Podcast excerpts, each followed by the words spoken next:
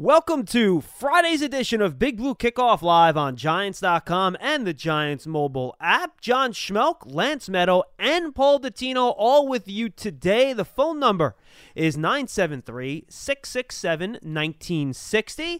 Give us a call. We'll get you on. We'll talk some Giants football. You can also send in your questions on Twitter at hashtag GiantsChat. Or if you despise social media, which I completely sympathize with you, you can go to Giants dot com slash podcast slash BBK questions and submit your questions. That way you guys have done a great job submitting those questions. We will continue to answer them as we continue along here in the Giants off season. Today we're going to take a look at um, some over-under numbers that Jeff and I came up with on Tuesday's show for Daniel Jones and Saquon Barkley, and then me, Paul, and Lance will pick our over-unders for the season. We'll see how they turn out at the end of the year. Gentlemen, good afternoon. Another week is in the books. Indeed, John. It's great to see us flip the calendar to June. Hopefully we will get to July sooner rather than later, and then to August, and maybe some N F L action, so uh, let's keep it moving. Now, apparently there was a bear loose in Dottino's neighborhood during his walk today. Unfortunately, my plan did not work, and he was able to make it back in time for today's show. You you didn't give him enough money to eat me. There was actually apparently a bear in Dottino's neighborhood, so uh, he walked yeah, faster than usual. He wasn't hungry enough this morning. No, was he was problem. not. No, yeah. no. Or, or fast enough, for that matter. Yes, exactly. There you go, John. You got it right. Lance, how are you?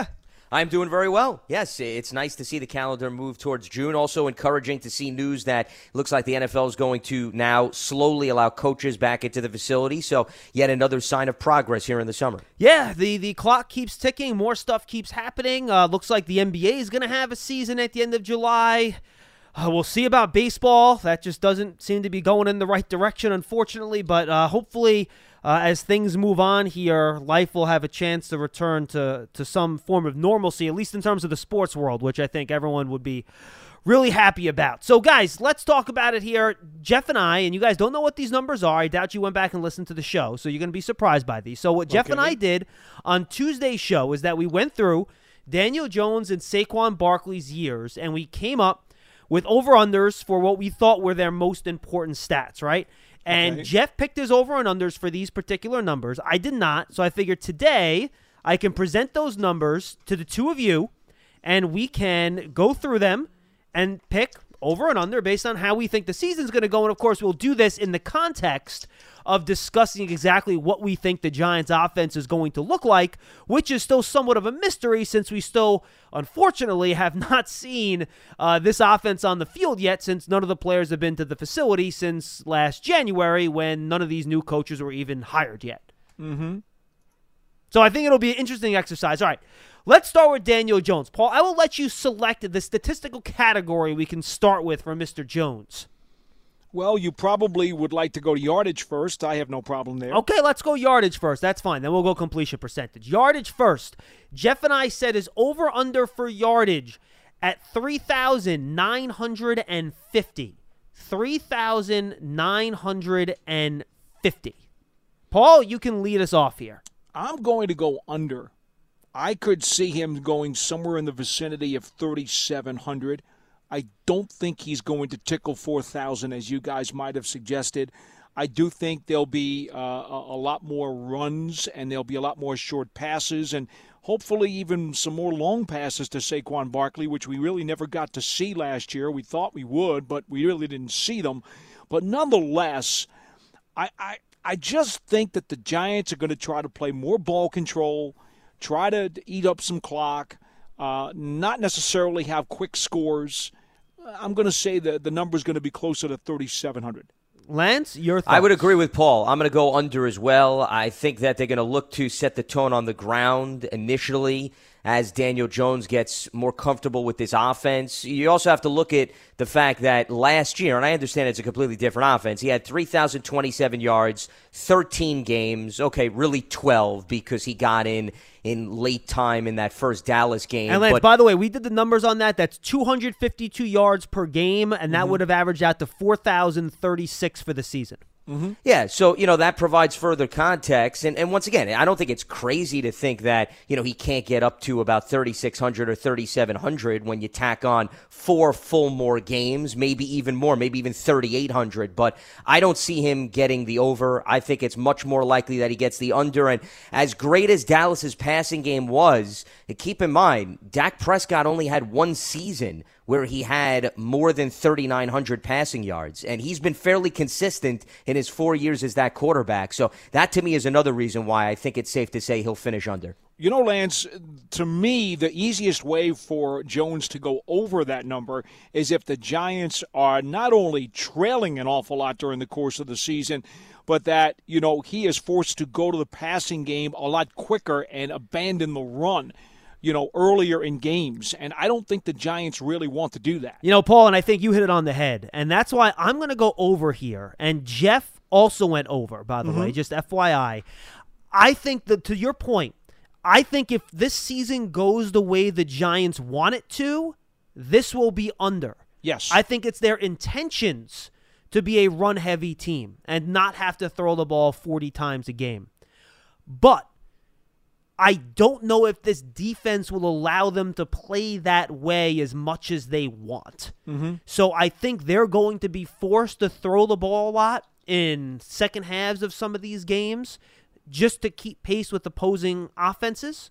So that's why I'm going to go over here, not because of the way the Giants want to play, but because game flow will dictate it. And I think this is going to be close. I could see him coming up short of four thousand, even finish with like thirty-nine eighty. And just for the record here, I'll give you some of the numbers from last year. Last year in the N F L, there were six, seven, eight, nine, ten, eleven, eleven, twelve players, twelve quarterbacks that finished with more than three thousand nine hundred fifty yards. Winston, Prescott, Goff, Rivers, Ryan, Wilson, Brady, Carr, Wentz, Mahomes, Rodgers, Garoppolo. And if Garoppolo can throw for more than three thousand nine hundred fifty yards, I think Daniel Jones can too. So I'm going to go over for that reason. Well, you remember, uh, John, Eli threw for over four thousand yards for half of the seasons in his career. Right. So you're you're not really reaching to suggest that they may have to do that. But I would I would definitely agree, as stated before, if everything goes according to their plan, he won't have to, but it is absolutely possible.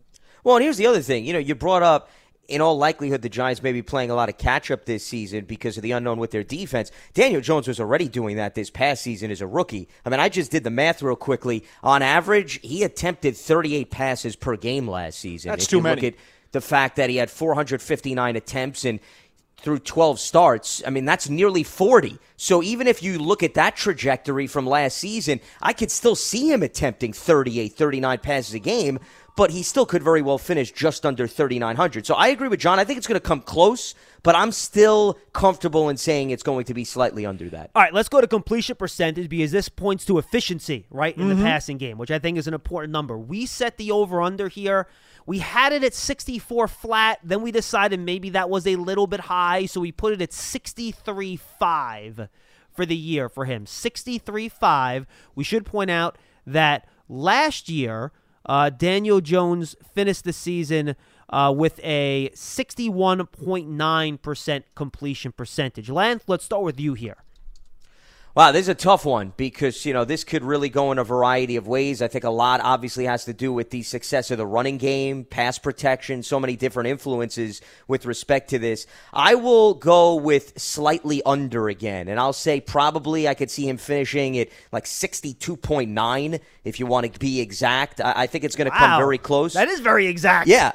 Because I, I just feel this is going to be one of those seasons where you can't overlook the fact that he's learning a new offense again, and there could be a learning curve and some ups and downs early. And also remember, limited on field work, having time to work with the receivers, some of the tight ends, building that chemistry. You know, I'm taking all of that into consideration. I get it. A bulk of the nucleus he worked with last season. But then again, these guys are going to be running different routes this season because it's a completely new scheme. So that's why I'm going to say slightly under as a result of all of that. Well, you know, a lot of the passes he throws are going to wind up being uh, short to medium range, I think, to Barkley and to Engram. And if you go back and look what the, the Cowboys did with Romo when Garrett was was there, Uh, Romo was over sixty-five percent in each of those seasons. So I'm going to say that he's going to be. That is Daniel Jones at sixty-five to sixty-six percent. I'm going to take the over here. I'm going to go under, but I'm with Lance. This, to me, is going to be so close. I think he's going to be somewhere between sixty-three point five and sixty-four point five. I think that's where he's going to land um, this year when it comes to completion percentage. It's going to be really, really tight. And I go both ways here because Garrett's offense is going to be a more vertical offense, right, which means more, you know, downfield throws. Traditionally, there were fewer, Paul, and you know what I mean by this, schemed up, guaranteed easy throws using right. rub routes and yeah. stuff like that. Right. So there'll be fewer of those, but I also think you'll get some higher percentage throws like slants and short passes over the middle, which the Cowboys used a lot with Jason Witten and, you know, running slants to Dez Bryant. I mean, you remember all these Cowboys-Giant games. They would run that slant to death against the Giants, and that's a high percentage throw. So I see this going both ways. I really do, but I will land with Lance.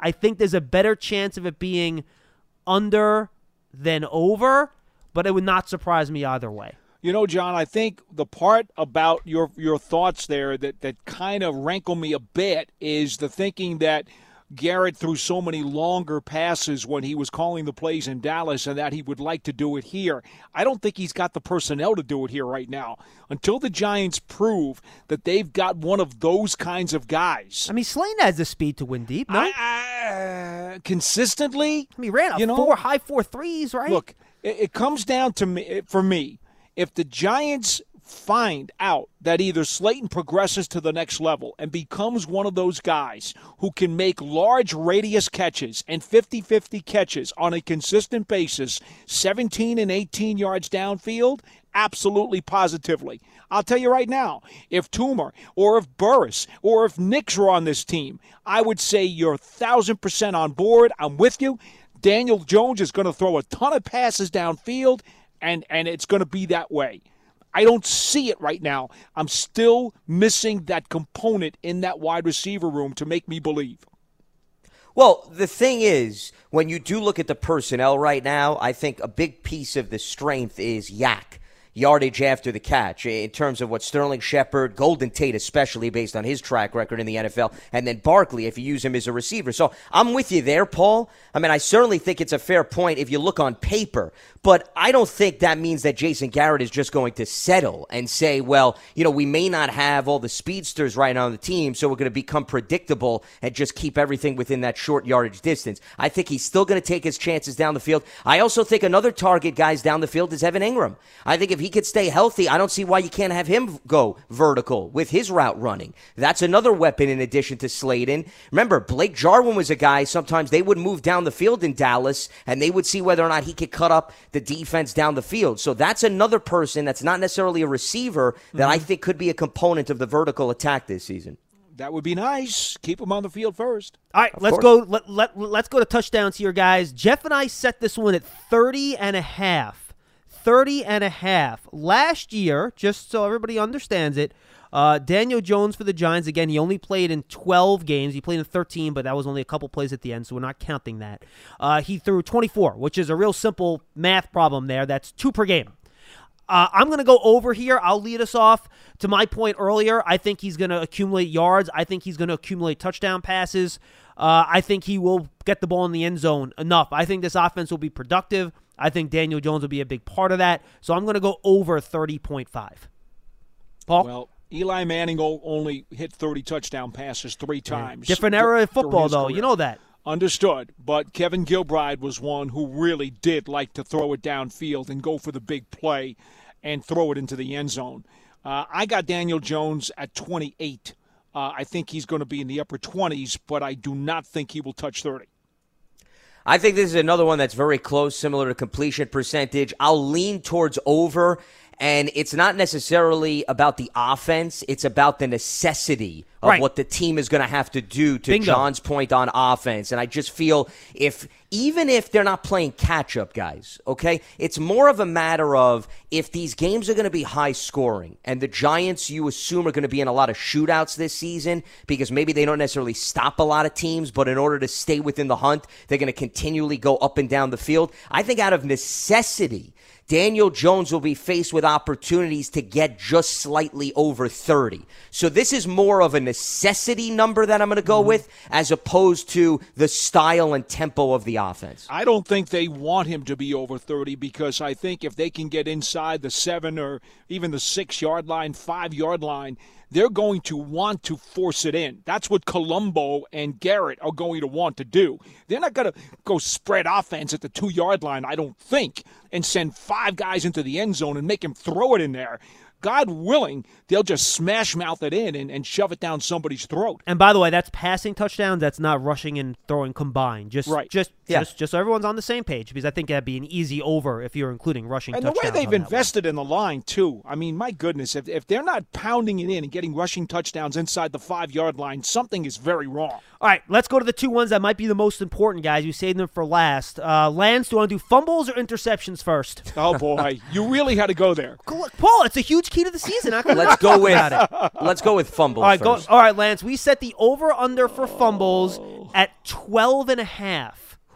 Twelve and a half. Now, last year it has been well documented yes. yeah. that Daniel Jones led the league in fumbles. I think the final number was twenty-eight. Right? I don't have it right in front of me. Well, no, moment. he had eighteen and eighteen. he eleven. Lost eleven. He had eighteen. Lost. Okay, that's right. Yeah. Eighteen and lost eleven. So we set it this year at twelve and a half. Yeah, I was thinking of total turnovers, or I'm sorry. So well, but here's the thing, though. I need a clarification. Is twelve and a half the amount of times he fumbles or the amount of times he loses no, the fumble? No, I do not care about fumbles lost because that is out of the quarterback's control. I'm talking okay. about total number of fumbles, whether they are recovered by the Giants or not. Well, I will say this. If the Giants want to turn a number of close games into W's as opposed to L's, they better hope that that number is below twelve and a half.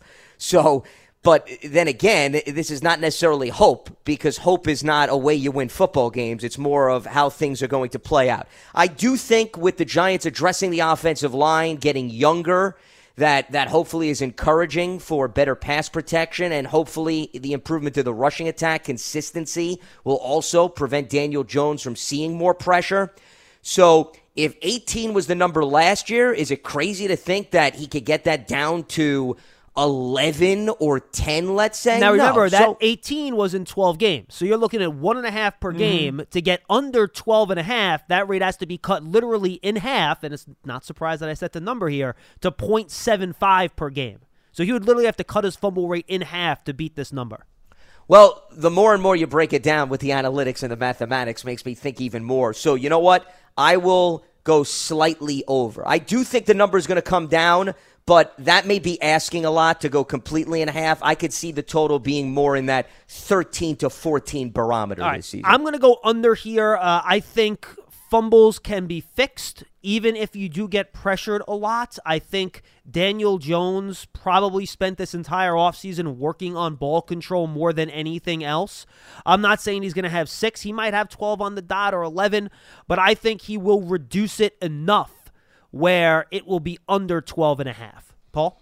I think it's going to be under. Uh, in fact, I'm going to say nine and a half would have been a really strange number for me to deal with because I think it's going to fall right between the nine and ten area.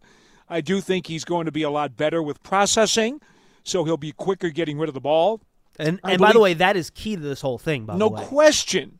And I also believe the line will be better, okay? And then on top of that, as I say, I I really believe that the Giants are going to drop back their quarterback a lot less this year. That's the plan. Whether or not they're allowed to do that because of having to, to climb uphill on the scoreboard is another story.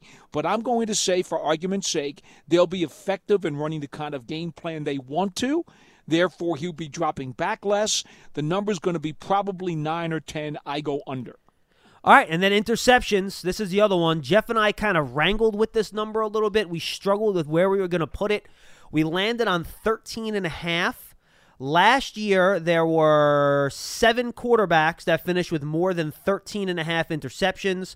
Uh, Jameis Winston, obviously, Baker Mayfield, Philip Rivers, Jared Goff, Kyle Allen, Matt Ryan, Andy Dalton, finishing with thirteen on the dot. Jimmy Garoppolo, Ryan Fitzpatrick, Sam Darnold, and Deshaun Watson, and Kyler Murray, just for the record, finished with twelve, which is exactly where Daniel Jones landed in interceptions last year with twelve. Paul, why don't you lead us off on this one? Well, I said twenty-eight touchdown passes, and I'm figuring that he's going to go somewhere in the vicinity of twenty-eight twelve, twenty-eight thirteen. So your thirteen and a half number is really giving me a stomach ache. Oh, good. That's what I like to do. I love giving Paul stomach aches. Yeah, especially at lunchtime. Uh, I, so I'm going to say he will slightly come in under and, and have thirteen picks. Lance, what do you think? Well, remember, he also had those twelve interceptions in those twelve games. So you have to take into consideration yep. now you're going to give him four more games, more passing opportunities, more chances for the defense to capitalize. I'm going to go slightly over. I could see it being more in that thirty-one fourteen total, thirty-one touchdowns, fourteen interceptions. Yeah, I, I agree. I think he's going to have a better than a, a two to one. Um touchdown to interception ratio, which is what you're looking for. I said over thirty touchdowns, but to my point, I think he's going to get put in a lot of comeback situations. And, Paul, you know how it goes at the end of these games. Mm-hmm. You got to force yeah. balls sometimes. I know. So uh, I think he might run into some trouble with some of those. So I think he'll finish with Lance. I agree. I think he's going to be somewhere around like thirty-two touchdowns, fourteen picks. So I'm going to go slightly over on that one.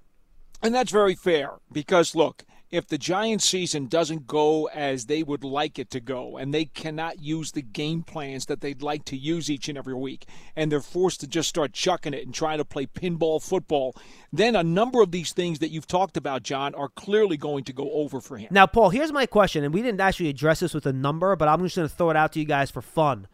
If the Giants want to win this year,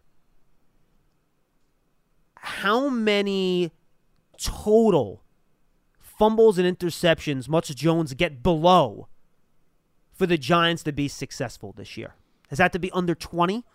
Well, Does but define under... successful, though, to me, John. Uh, five, you know, five hundred, seven, okay. seven wins, somewhere around there.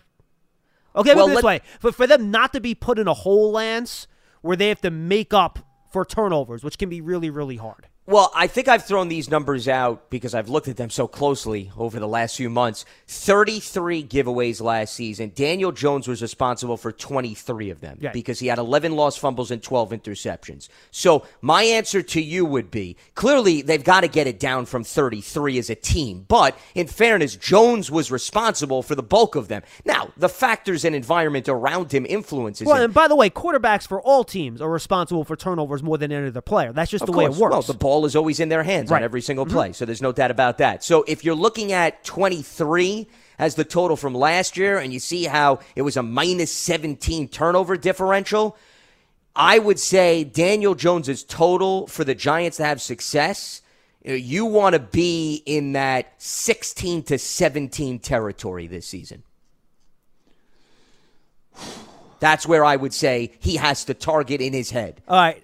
I hear Paul heavily sighing as he contemplates the number here. Uh, I oh, will you, you, go, go ahead. ahead. I'm go sorry. Ahead, no, John. please. No, no, no, I, I was just going to say under twenty. Look, I think for a hit, for a, it not to completely hamstring the team, I think his number's got to be under twenty.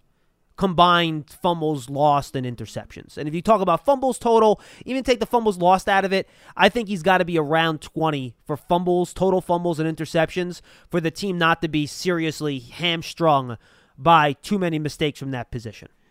See, to me, there are too many other factors that, that are involved here. We're talking about, uh, I would say my inclination is to go that the fumbles lost and the picks have to total twenty or less. That's my inclination. But let's understand that, you know, Eli, on a number of his years, was victimized by a horrific number of drop passes, which, quite frankly, third-down drop passes are almost as bad as turnovers. Well, and you have bad luck. Balls get knocked yeah, up at you the have air, bad luck. tipped at the line, all sure that sort you do. of stuff. You have a lot of those things. So, to be honest, you know, there were years, and we've discussed this how many times on this show, where Eli actually played well. His numbers were good. His production was good. But the rest of the team let him down, and they had a terrible record. So his... His touchdown-to-interception ratio plus touchdown-to-fumble to, to, to fumble ratio did not really equate to wins and losses. So I have a hard time with the question because I don't necessarily think that the the, the mechanics uh, kind of even up. So I, I'm going to go, it's got to be under twenty, but I do have a problem with the actual mechanics of the, of the equation. Fair enough. All right, uh, I got a call on the line, folks. We will get to Saquon Barkley later on the show, but we've had a caller that's been holding. I want to make sure we get to him on the line at uh, nine seven three, six six seven, one nine six zero, nine seven three, six six seven, one nine six zero. Um, so let's get to that call, and again, you can send your questions to hashtag Giants Chat. I have seen one of those have popped up already from uh, G-Man Fan one eighty-one. We will get to that question a little bit later on in the show, and also, if we have time, get to some of your questions submitted to Giants dot com slash podcast slash B B K questions. So let's go to our caller first. Caller, you're on the line with Schmelk, Meadow, and Dettino. What's going on? How are you? What's your name? Where are you calling from? Hey, guys. It's Sean from California. Sean, what's up, buddy? How are you? Hi. Hey, what's up? Long time no talk. Yes, good to hear from you. I tell you guys, man, I appreciate you, all of you guys, what you guys do. You know, you guys give us great content throughout the off season. I'm always listening, always getting good information from you guys. I like to just listen, try, try and play the background role, give other people a chance to call. But I was just calling today to tell you guys, man, I really appreciate it. You guys do such an amazing job. And, you know, from Hawaii and living in California now, and being a football fan and a, um, a Giants fan, living on the West Coast, um, I just love the fact that you guys are able to provide me with, with information and be able to just have a great program that you guys do. You guys all do wonderful work, and you guys are all deserving of of great um, great respect from all Giants fans, because I can talk for all Giants fans when I can say I'm truly grateful to have a podcast like you guys. Which brings me to my point. Um, I was just really calling to say that. Well, Sean, Sean, Sean, real quick. Sean, real quick. Sean, real fast. I, I just want to say thank you to the listeners out there, because we wouldn't be doing these and continuing to do them if we didn't have people listening to them.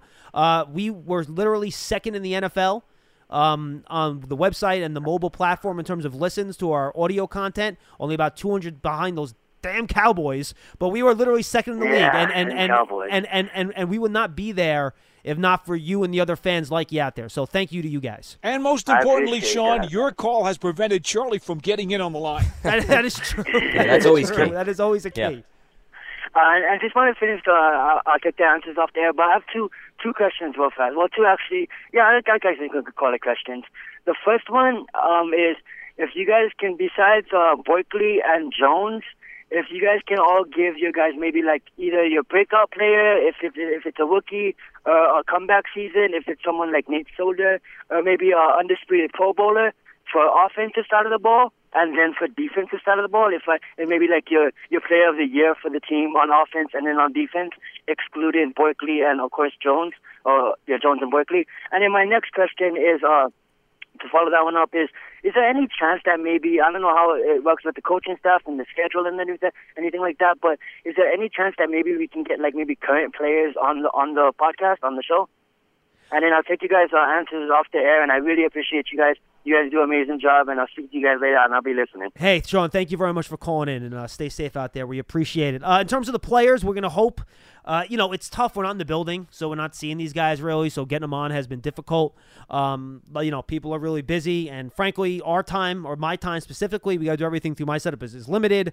Uh, daycare is not open yet. It will be on June fifteenth, hallelujah, and that'll give me more time to, to, you know, do, and, uh, you know, I love my daughter to death, but I, it, yes. it, it, it does not give me a lot of time to get work done. So we hope next week actually to bank a bunch of interviews of players that you'll hear on the Giants Huddle podcast. So make sure you you tune into that, and we'll get to those on the Giants Huddle podcast.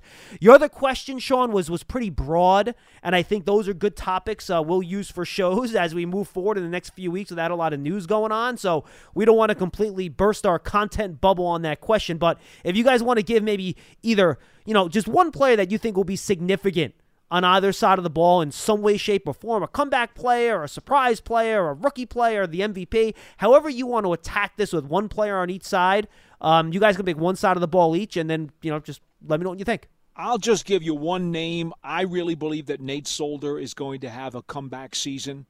I know the injury list that he has gone through, and, John, we're in the building every day with him. We yep. know how much more he's been hurt than than the regular people have, have, have been accustomed to learning about. And, Paul, stuff he's going through off the field too, by it, the way. Uh, no question.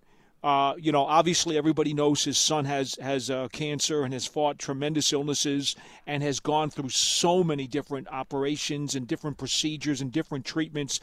Folks, there have been times where Solder has had to be apart from the team for a day or two during the week to go up to Boston to see what he could do to help his family out and to support them and to do everything he possibly could, and then has to hustle back to the Giants so that he could get to practice and then try to prepare for a game. We're talking about incredibly difficult uh, situations for him. And then on top of that, he has had such a litany of injuries that you can't even imagine.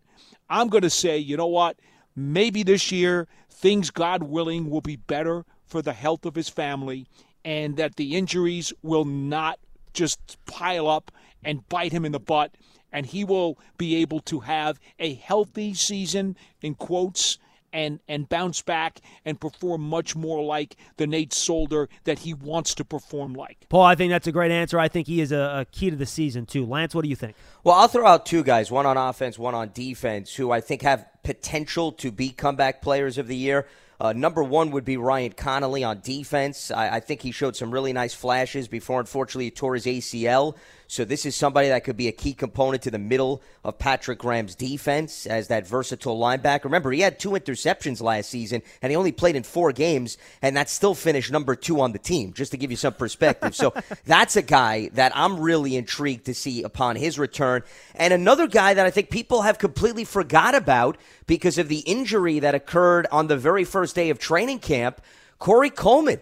You know, we talked about this all offseason, guys, about, you know, who would be the third or, more important, the fourth wide receiver. Well, Coleman is back on the team. Is this going to be a year that he stays healthy, and this going to be a year that he proves, you know, he could be a contributing factor? He has had some issues on and off the field throughout the course of his career. He's been with a number of teams, and the Giants provided him certainly that opportunity to hang with them. Now, to me, the ball's in his court. Can he stay healthy? And he could fully capitalize on that. So I'm going to be paying attention to Corey Coleman and Ryan Connelly. Those, I think, are two guys that fall very much under the radar.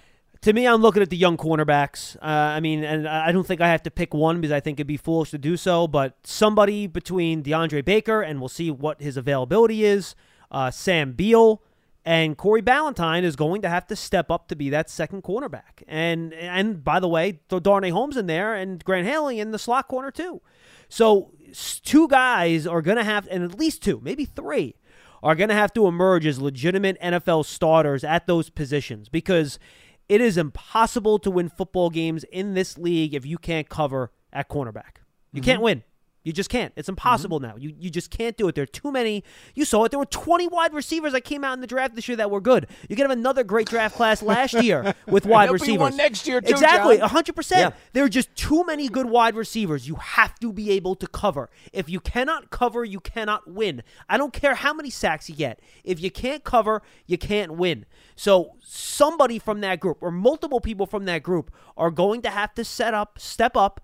Or, you know, if McKinney plays great and Peppers plays great and Bradbury plays great, none of that matters if those other two quarterbacks on the field can't cover.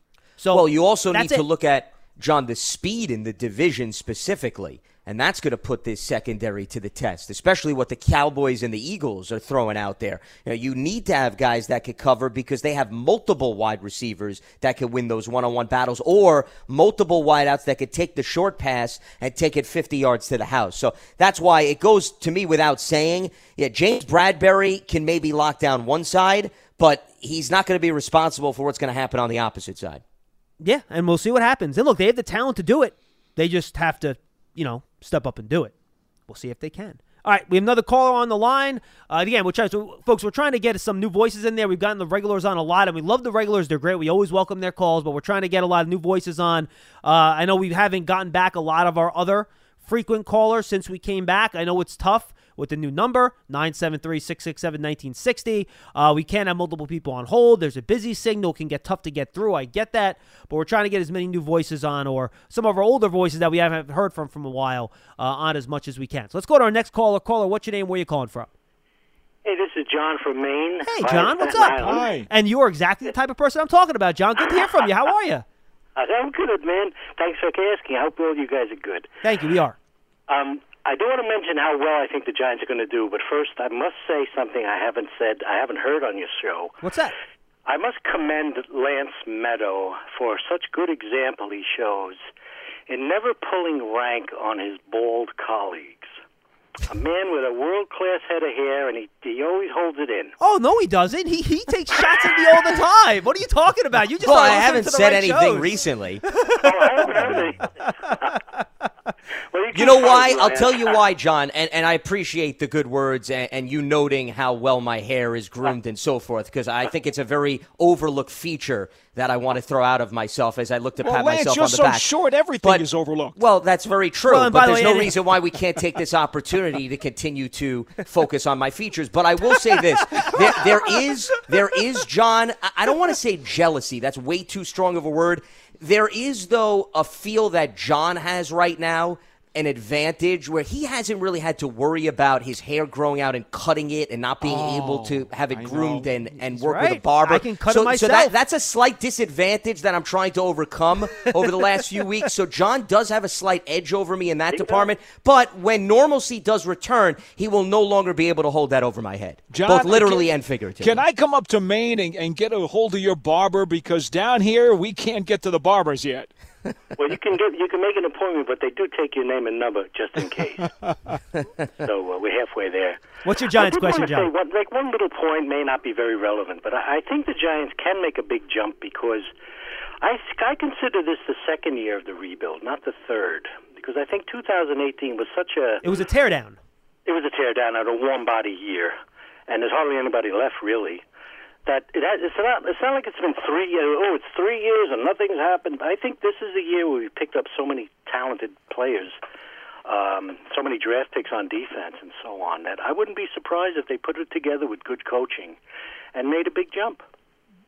Well, John, look, I think this is when you need to start seeing the fruits of the Dave Gettleman draft start winning you games, right? Yep. It takes right. guys a couple years to get going here. But yep. it's the third year for Lorenzo Carter. It's the third year for B J. Hill. Daniel Jones in his second year. Barkley in his third year. Slayton in his second year. Will Hernandez in his third year. Go down the list. You know, Dexter Lawrence. This is when these guys need to come into their own and be not just a part of the team, but the difference makers on the team. The guys that are so good, they win you football games. So, yeah, I agree. And, look, this is how, that's how I think we've always kind of characterized it. The first year was a teardown. The next, last year, you start to build, and then this year, you're not done with your build, but you're much deeper into it. So I think it is reasonable to to expect more progress this year, given the three off seasons that Dave Gettleman has had to try to build this roster, Paul, to where it is today.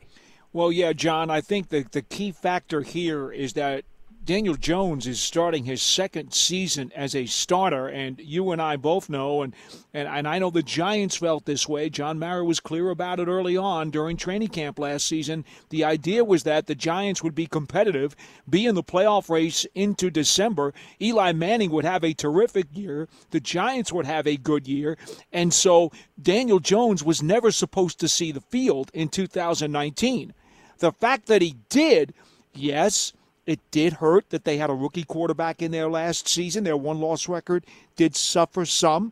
I'm not going to pull any punches with that. But Daniel Jones is now all that much further along as he enters this season.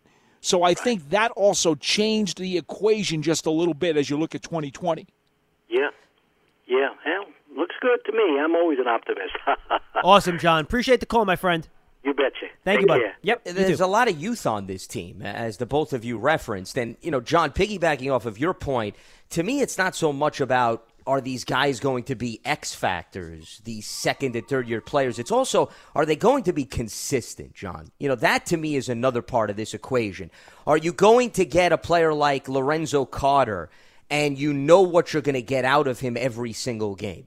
Are you going to see O'Shane Zimenez develop into a consistent playmaker game in and game out? And Dexter Lawrence, and I could sit here and name the entire roster. It's not necessarily going to do any good, but consistency to me is just as important as are they going to be X factors and game changers? Because when you have young players, it's the old phrase of the learning curve. Sometimes you see them catch on quickly, and sometimes there's ups and downs. And the other element in this all is you've got the young players on offense learning a new offense. You got the young players on defense learning a new defense. You're now adding that on top of what you're asking out of them to make a jump in yet another year of their development. This is not, once again, to build up an excuse. It's just the reality of the N F L.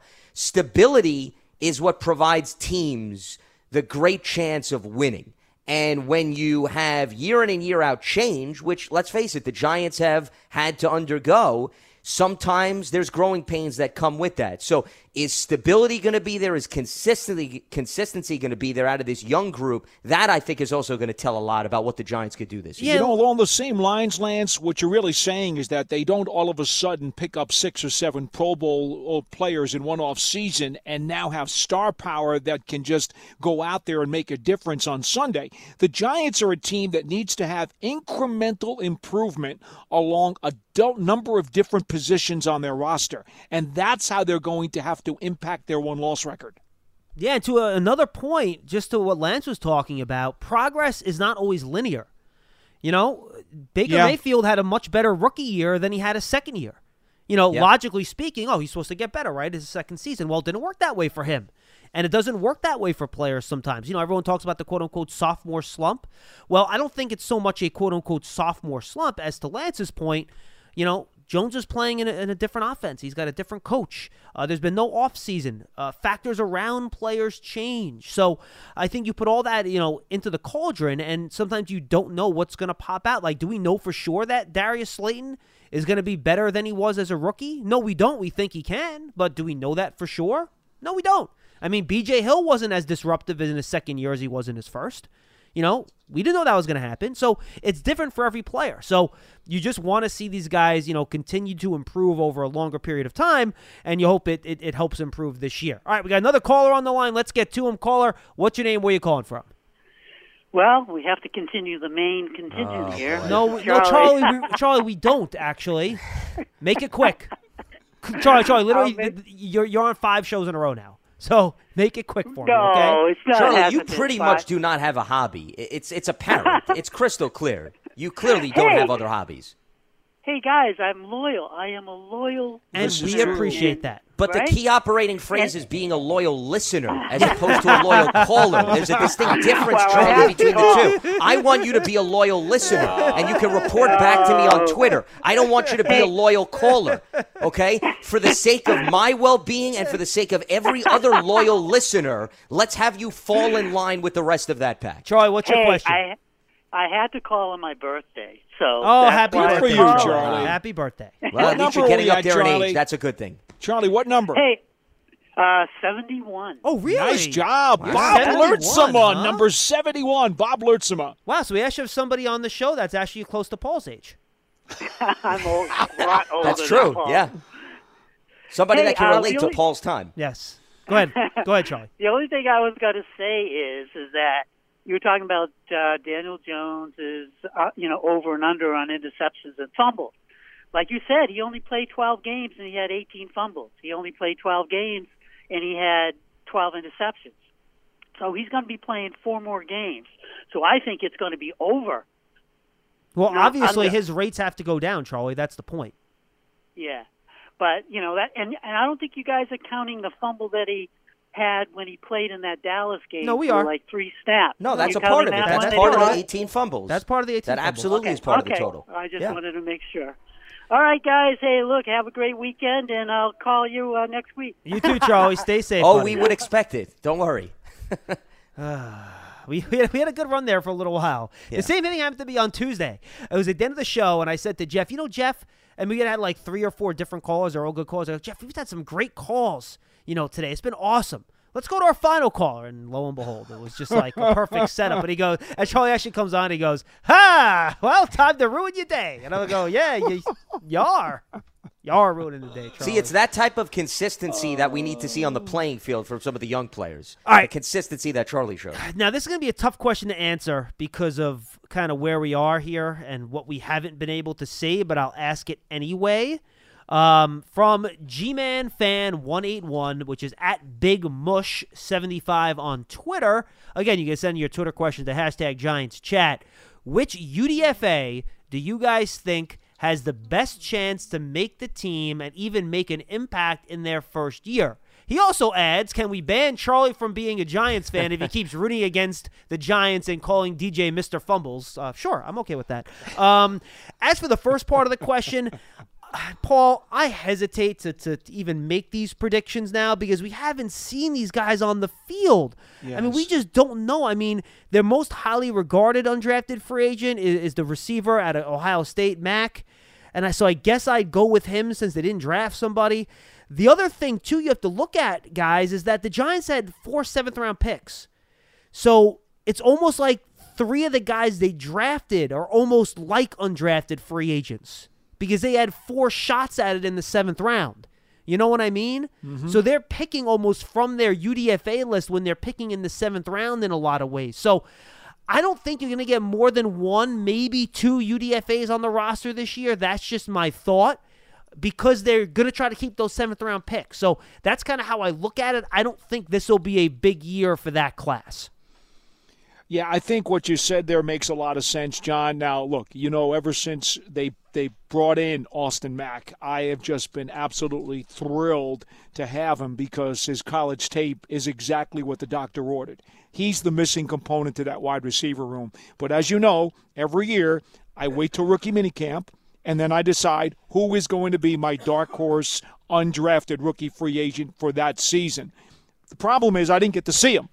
So all I'm working off of is college tape. The college tape says to me Austin Mack is that guy. But I will tell you, somebody who, who's given me a lot of curiosity, and it's because of his kick-returning ability, that's Javon Leak, the running back out of Maryland. I really, really am curious to see if he winds up surprising people on special teams and winds up making an impact in that part of the game. But but as it stands now, I'm going to go on record as saying Austin Mack would be my guy.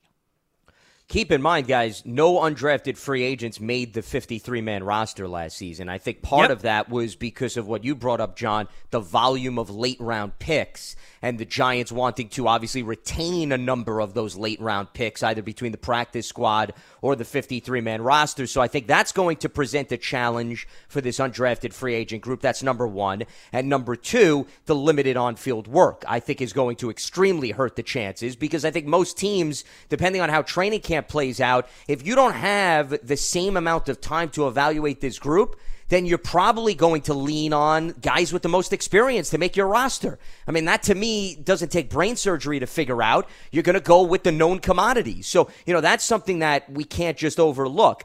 The other player that I'll just throw out, only because of intrigue and need for the team, you guys both keep mentioning Mack, but there's another Ohio State wide receiver, Benjamin Victor. And Victor is different from everybody else because he's six foot four. So I think he brings something a little bit different to the table that the Giants, you can argue, may not currently have in the receiving core if they want that bigger frame, red zone type of target that we always talk about. He would be somebody else that I would at least keep close tabs on. Plus, he also comes from, like I said, a big-time program against big-time competition in Ohio State.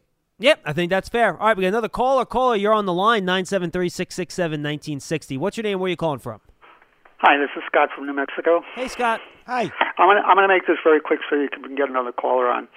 Uh, I listened to your conversation about Daniel Jones, and I thought it was uh, spot on. But one of the things I wanted to ask you just very quickly, uh, I think his season is going to be predicated on the health of two individuals, uh, Evan Engram and Sterling Shepard. Neither one has proved to be uh, a stalwart for staying on the field for a whole year. And if they're off the field, does that impact Daniel Jones and sure the does. Giants in general? Uh, and will it be predicated on what kind of season they have? And, and have a nice weekend. Hey, you too, Thank Scott. You. Thanks for the call. Good point. Um, yeah, I, I think absolutely. I think that's huge. And throw Saquon Barkley into the mix, too, who I was one year where he got hurt. But if he's on the field, that's going to impact the quarterback too. And, you know, remember, this is a receiving core, guys, that does not have that quote-unquote number one guy that's going to be a potential all-pro, but you have mm-hmm. a bunch of, you know, guys that are good. So if you miss out and you lose Evan Engram, who's a big matchup problem for teams, and you miss out and you lose Sterling Shepard, who's a very reliable, great slot possession type receiver, that's going to be hard to overcome. So, yeah, look, I think I think Scott made a good point. Yeah, and quite frankly, John, and you guys are certainly welcome to disagree, I think if the Giants were to lose Evan Engram to injury again, I think Kaden Smith is going to do a fine job if asked to step in as the number one receiving tight end. Yeah, I but really he, has, he isn't a mismatch guy, though. You know what I mean? He's not a mismatch guy, but I think he will put up some very competent numbers, and the Giants would not necessarily be crippled as much as if Tate or Sterling Shepard go down, that wide receiving core is suddenly taking on a lot of water. Well, I would agree with your second point, the fact that I do think if Evan goes down, I would be confident that Kaden Smith's going to be consistent and certainly be a contributing factor in the receiving corps. However, I also agree with John. There is a distinct difference in terms of if you're a defense, what you're concerned about with Kaden Smith on the field versus what Evan brings to the field. And I don't think the same explosiveness is there and the big vertical threat is there. So Kaden can fill a void, and you can have a consistent tight end who you know can give you six catches, sixty-five, seventy yards. I think you can certainly get that out of Kaden Smith. But I do think there's much more of a threat that Evan brings to the table, and I do think that impacts the dynamics of the offense. Here's the other thing that we can't forget about what happened last season. It wasn't so much the injuries to those particular players that Scott, the caller, mentioned. It was also the fact that when you look back at last season, you didn't really have that core on the field at the same time because yep. It felt like when Evan got hurt, then somebody else came no, back. No, Lance, Lance, there was never a game yeah. where Barkley, Correct. Engram, Shepard, Tate, and Slayton mm-hmm. all played yeah, in the same exactly. game. Exactly. Mm-hmm. Mm-hmm. Not once. So, you know, that to me is another reason why, yeah, of course this group needs to stay healthy because you don't want to have to do a piecemeal routine again next season.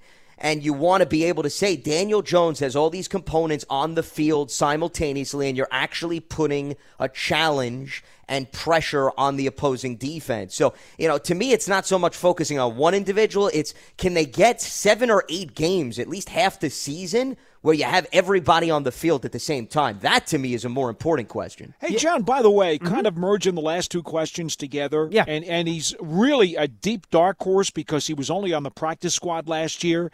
But when you talk about this receiving core, I have a lot of curiosity about David Sills. He just doesn't have the great speed you're looking for. He does not. He does not. He's more like a Joe Jurevicius type. Yes, I think okay? that's a really good comparison, actually. But but this is a guy who at six three, has a radius, has a wingspan, was incredibly productive at West Virginia. Okay, we're not talking about like a Division three program. We're talking a, a, a D one a D one program at, at you know with the Mountaineers. Yep. And there's a part of me that says, you know what?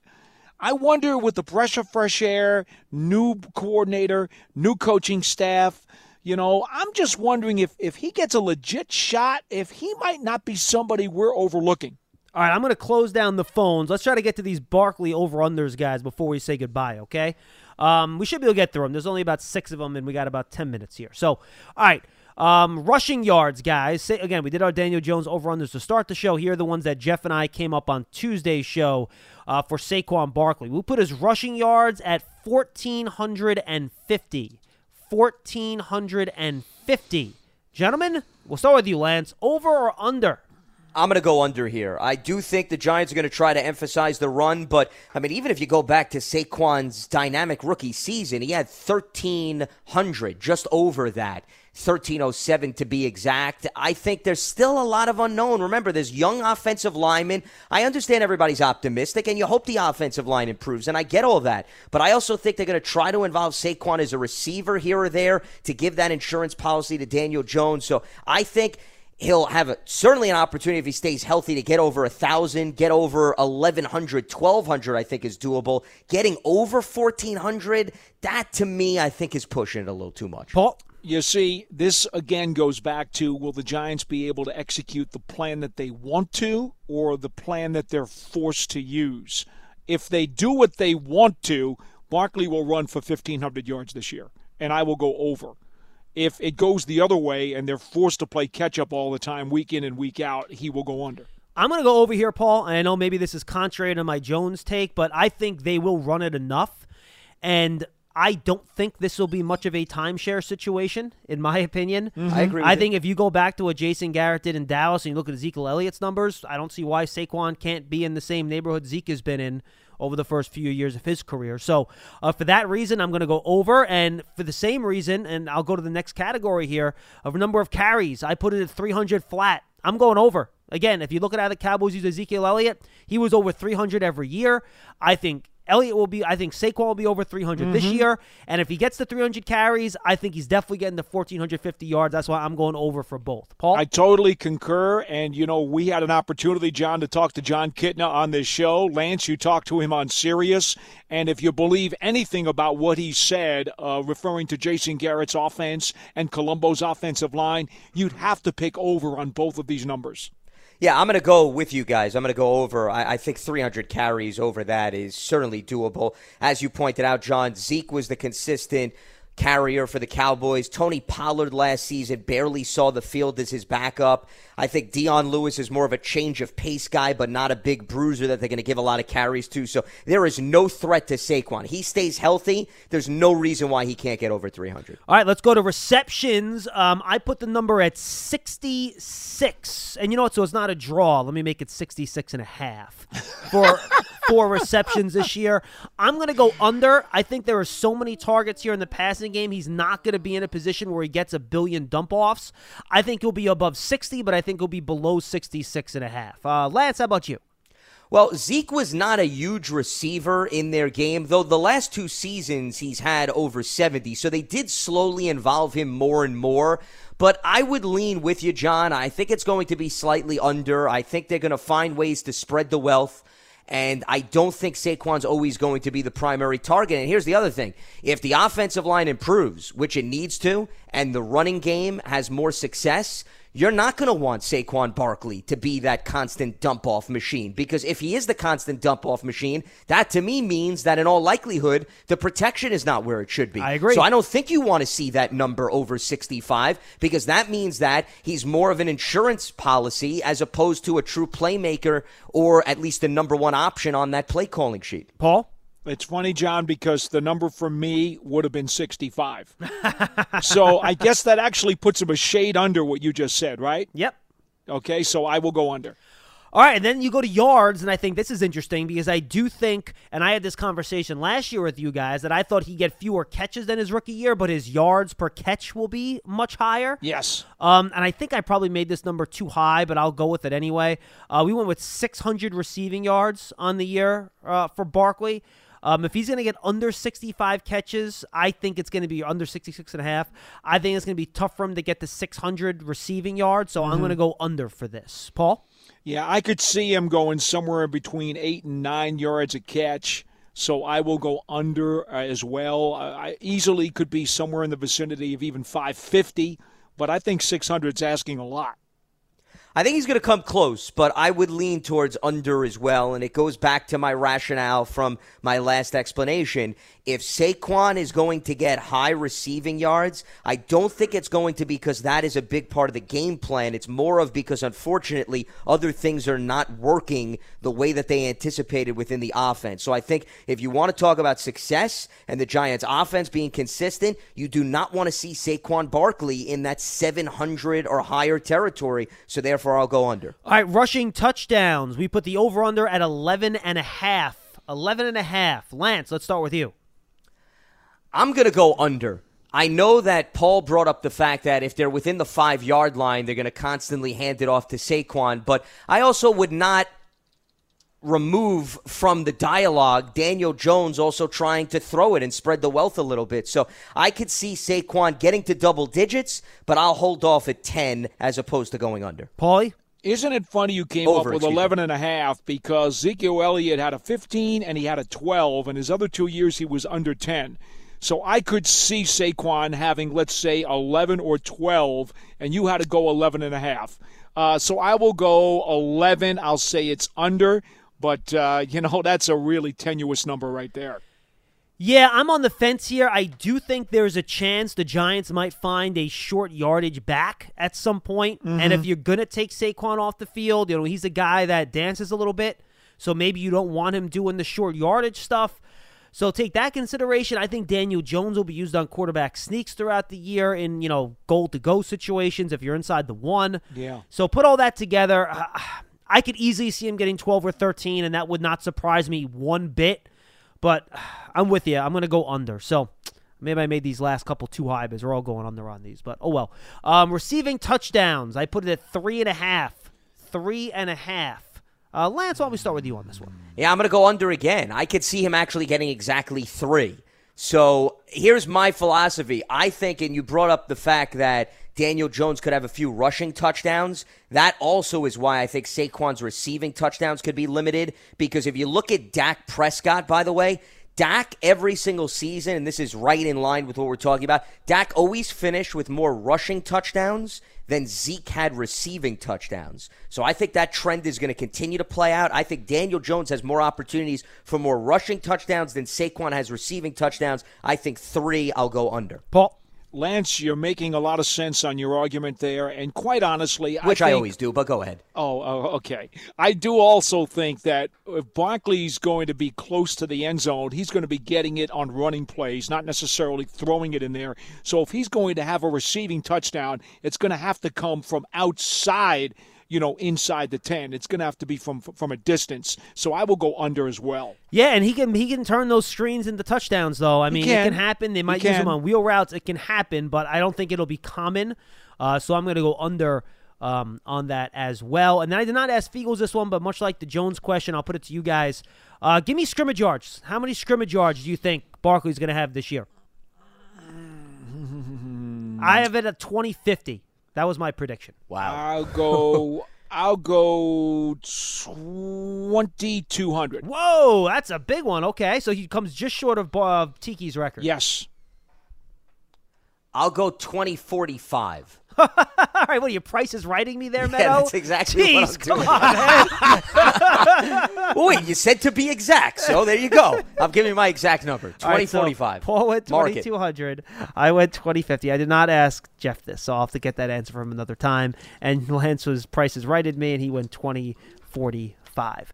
All right, guys, good stuff. Always fun. Um, enjoy uh, what should be a good weather weekend. My understanding is that the rain should get out of our area, and maybe we can all get outside and uh, enjoy some nice spring weather this weekend. That would be fun. Sounds like a plan. All right, guys, stay safe. Thank you, everybody, for being with us. We'll see you next time on Big Blue Kickoff Live on Giants dot com and the Giants mobile app. And, of course, you can find the archive of all of our podcasts on both those platforms, but also on all your favorite podcast platform.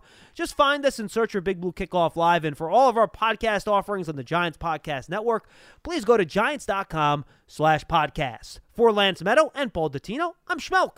Have a great weekend. We'll see you on Monday. Adios. Stay safe.